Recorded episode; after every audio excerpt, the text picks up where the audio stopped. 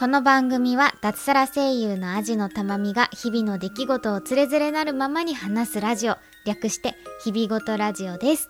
こんにちは、アジのたまみです。皆様お元気でお過ごしでしょうか。大変大変お久しぶりでございます。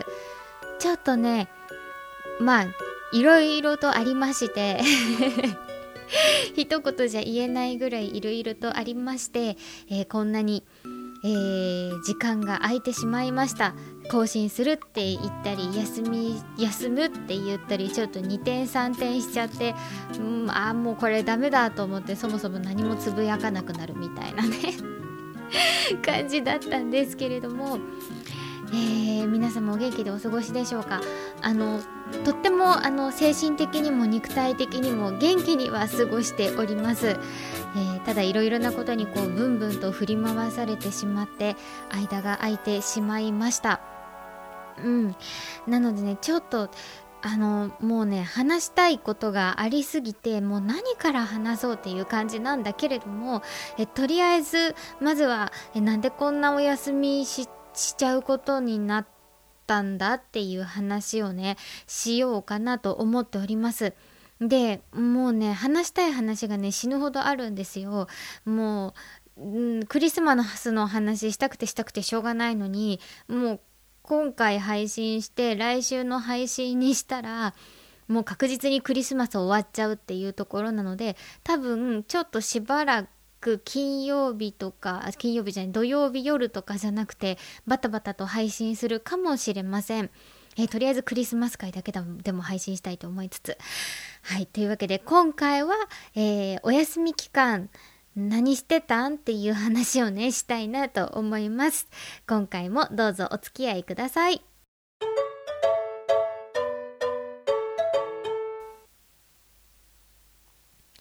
そもそもね、最初お休みしたのは私が体調を崩したからだったんですね。うん、ちょっと風邪ひいちゃって、ちょっと熱を出してしまって、まあ熱って言ってもさんじゅうななどさんぶよんぶごぶぐらいの熱だったので、まあ微熱っちゃ微熱で、正直こんなご時世でもなかったら、うん、無理して仕事も行っちゃうしバイトも行っちゃうし、いつも通りちょっと過ごして早く寝てあったかいもの食べて、うん、薬も飲まないで、多分なんだろうユンケル的なドリンク剤を飲んで早く寝て、でそしたら にさんにちしたら治るよねぐらいの症状だったんですよ。なんですけど、まあこのご時世じゃないですか。でまあ熱が出たってだけでね、ちょっと大騒ぎな感じじゃないですか。まんまんまんまん万が一があるからということで、えー、じゅういちがつの終わりぐらいかなに熱が出まして、で翌日本業の方の収録があったりとか仕事があったりとかもして、とりあえず旦那さんのお店のアルバイトはお休みして、えー、ちょっと翌日まで様子を見つつって感じだったんだけど、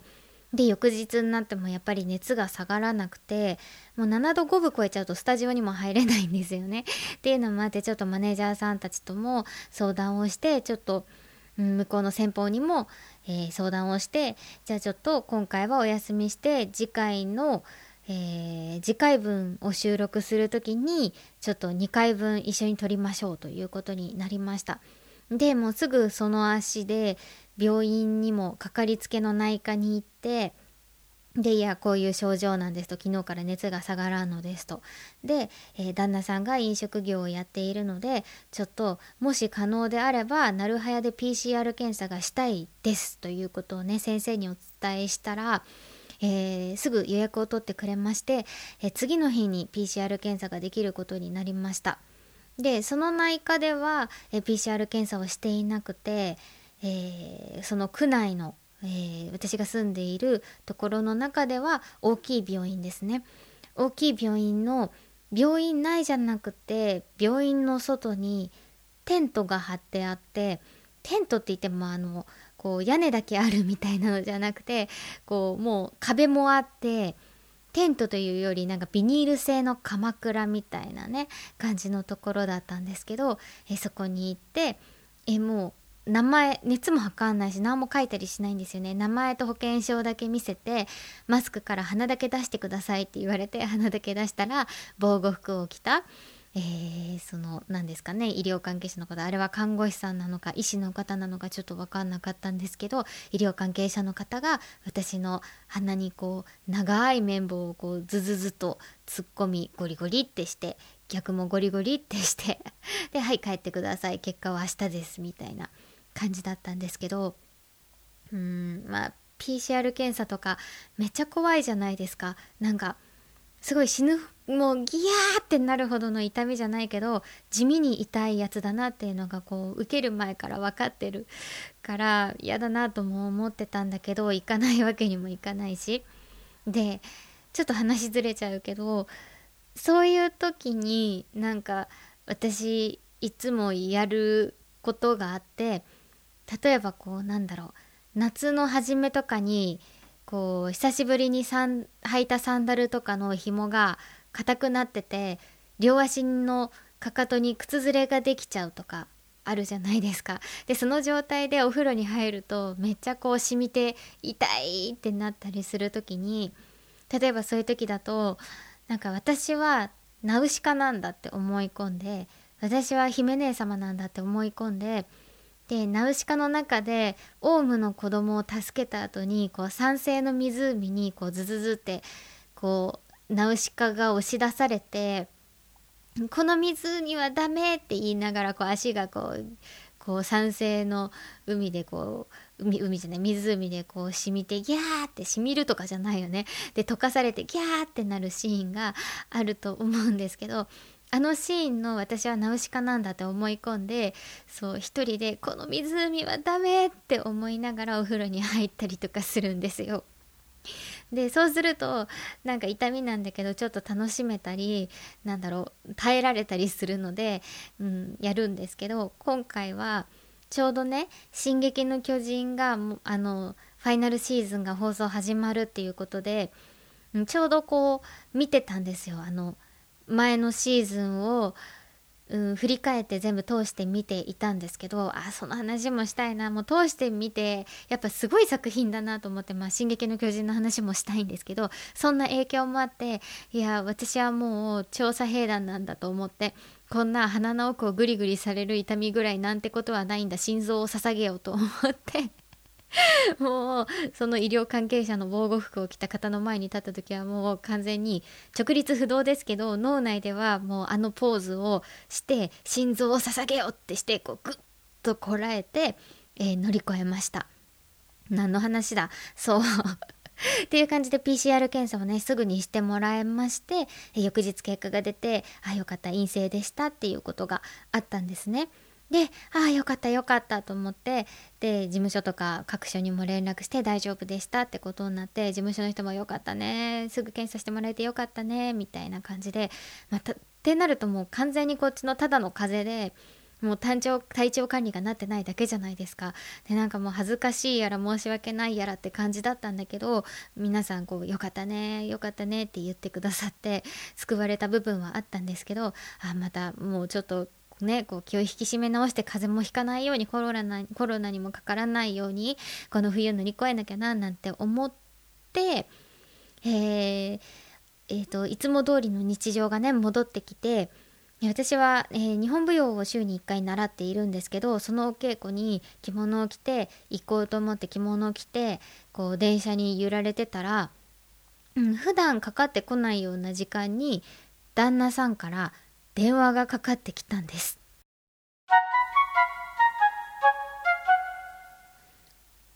なんか変なところで切っちゃったそうあの電話がかかってきたんですよ。で電車の中だったんだけど、いやこんな時に電話かかってくるんだからよっぽど、しかも ライン とかじゃなくて電話だからよっぽど急ぎの用事なんだろうなと思って席立って、もしもしってこう電車の中で、どうした今電車の中なんだけどって言ったら、えーと、ちょっと聞くだけじゃあ聞いてほしいんだけどって言われて、えー、ランチに入ってくれてるアルバイトさんが、えー、コロナ陽性だったっていうことが分かって濃厚接触者になってしまったっていう電話だったんですね。マジかと思って、なんかそれまでうーんコロナの人数とかニュースでも見てるし、いろんなところで気をつけようとかで自粛ももちろんしてたし、あまり不要不急の外出は避けるっていうのもしてきたけど、こんなに身近にコロナを感じたのが正直その時が初めてで、自分が風邪ひいた時はまあ身近っていうか、もしかしたらって思ったは思ったけど、こうなんだろう、実態を伴って身近に現れたのがその時が初めてで、めっちゃびっくりしたのと同時に、一瞬でこう世界が違って見えるじゃないけど大げさに聞こえるかもしれないけど、本当になんか一瞬でこう世界が違って見えちゃって、でとりあえずすぐ電車降りて話を聞いたら、えー、数日前にね、あのランチに入ってくれてるアルバイトさんがいて、その人月にいちにちふつかぐらいしか入ってない人なんだけど、えー、その人がコロナ陽性だったことが分かって、えー、濃厚接触者になってしまったっていうのと、ただそのランチってアルバイトの時間も にさんじかんだし、お互いマスクをつけた状態だし、まかないを食べてた時ぐらいしかその人マスク外してないし、換気もしてたしっていうところで、濃厚接触者だけど濃厚接触者の中では、えー、なんだろう、順位が低いじゃないけど、そこまでうーんなんだろうな、えー、リスクが高くない、もっとなんか多分一緒にご飯食べた人とか家族とかの人の方が濃厚接触者のそのランクなんて言うんだろう、危ない度合い的には高いんだよねっていうので、えそんなに高くないんだけど濃厚接触者であることには変わりないと。で毎日の検温を、えっと、いつもしてるけど、それをもっとこまめにしたりとかしてほしいっていうので、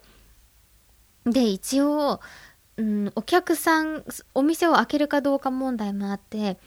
でとりあえずお店は開けるけどお客さんには全部説明をしようと、今こういう状態なんですっていうのをもうありのまま説明して、それでも大丈夫な方だけ入れようみたいな感じにしてって言ってたんだけど、まあ、結局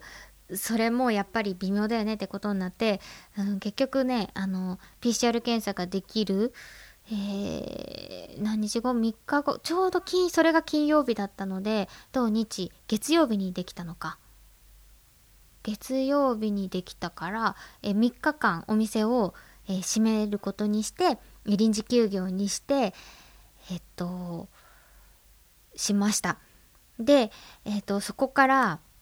うーんごめんなさいね、なんか思い出しつつ喋ってるからなんかうん分かりにくくてごめんなさい。そっから、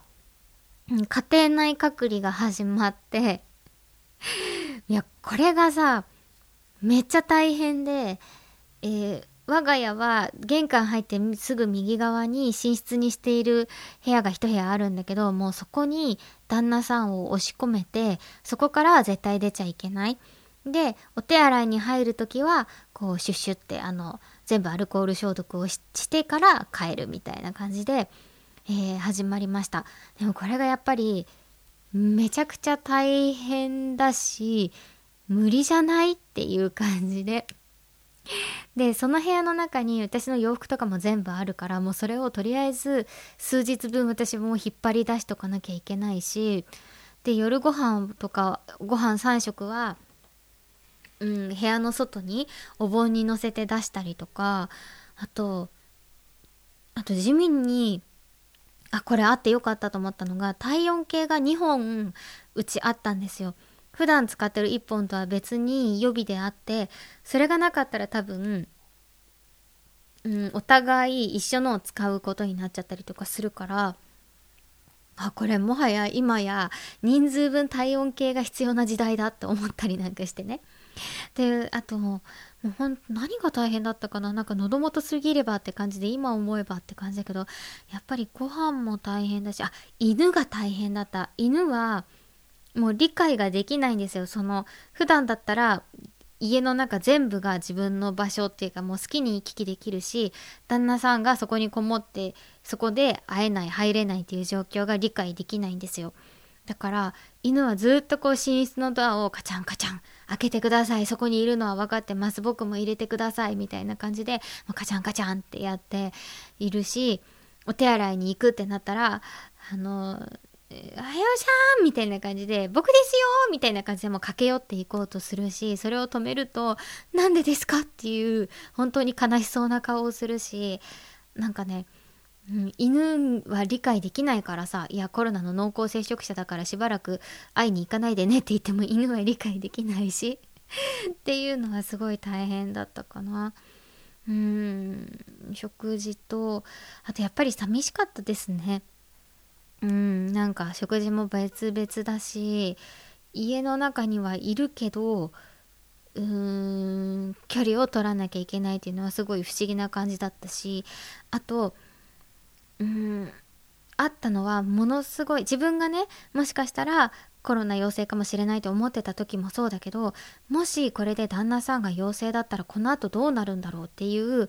不安がものすごくありました。もちろんその後も私も本業の方の仕事もあるし、お店のこともあるし、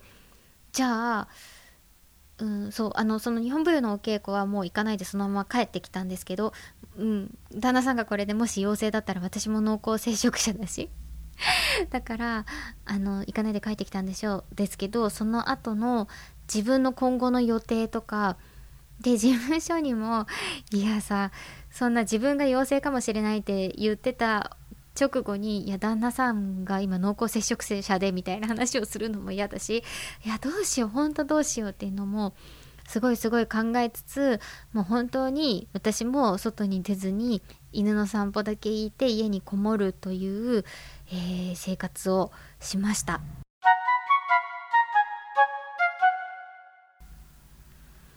うん、そんな感じで、まあちょっと大変な家庭内隔離、まあ大変なっていうかこれもう無理だなと思った。うん、まあやってはいたし、旦那さんが出るたびに消毒もしてたし、家の中でもずっとマスクしたり換気したりっていうのをやっててやってたけど、本当にやっぱり大変で、うーん、大変だったし、合ってるのかもわからないし、うーん、で犬の散歩とかしてると本当にいつも通り過ごしてる人たちが目に入った時に、いや本当大げさじゃなく世界が変わって見えるんですよね。自分が持ってるかもしれない状態で歩いているってなると、本当に人に関わらずに歩かなきゃって思うし、今まで結構緩くなってたなっていうところをこうギュギュギュってこう引き締め直されたじゃないけどっていう感じがしました。うーんって思ったのは、いやこれきついし無理だし、うーん、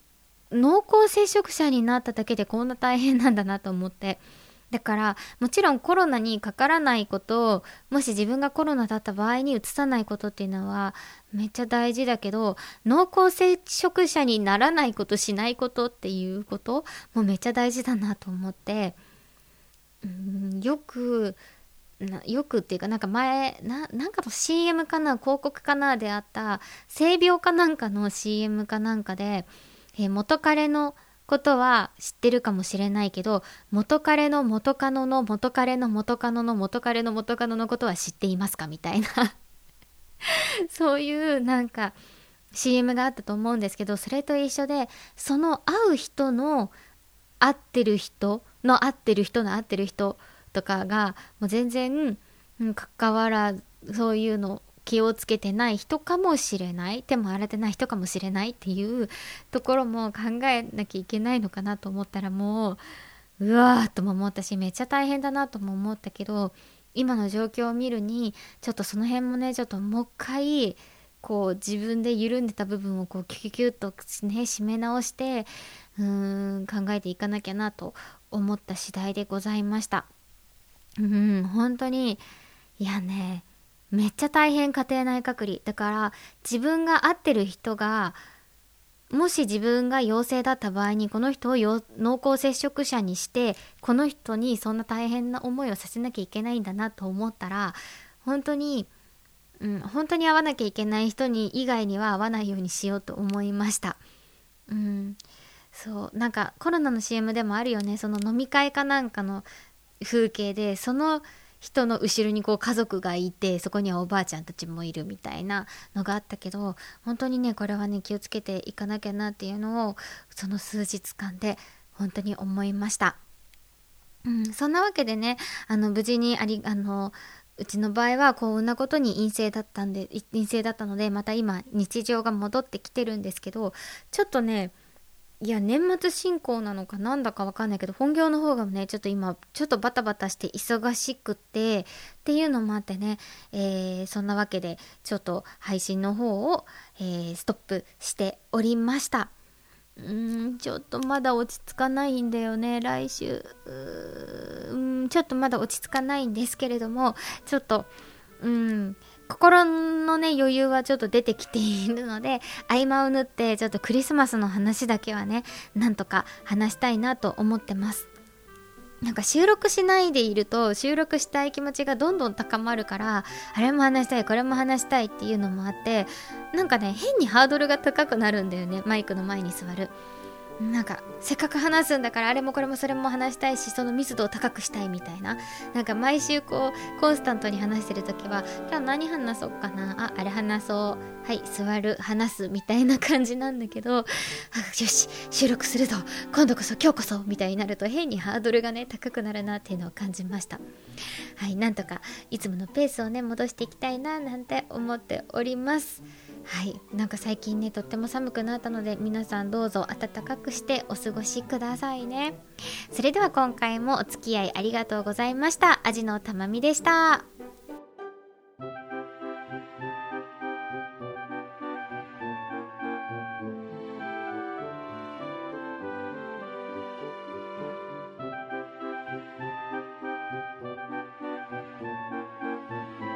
日々ごとラジオでは感想、お便りを募集しています。宛先は日々ごとアットマーク ジーメールドットコム、エイチアイビーアイジーオーティーオー アットマーク ジーメールドットコム、またはブログのメールフォームからもどうぞ。ツイッターハッシュタグひらがなよん文字で日々ごとでもお待ちしております。最後までお聞きいただきありがとうございました。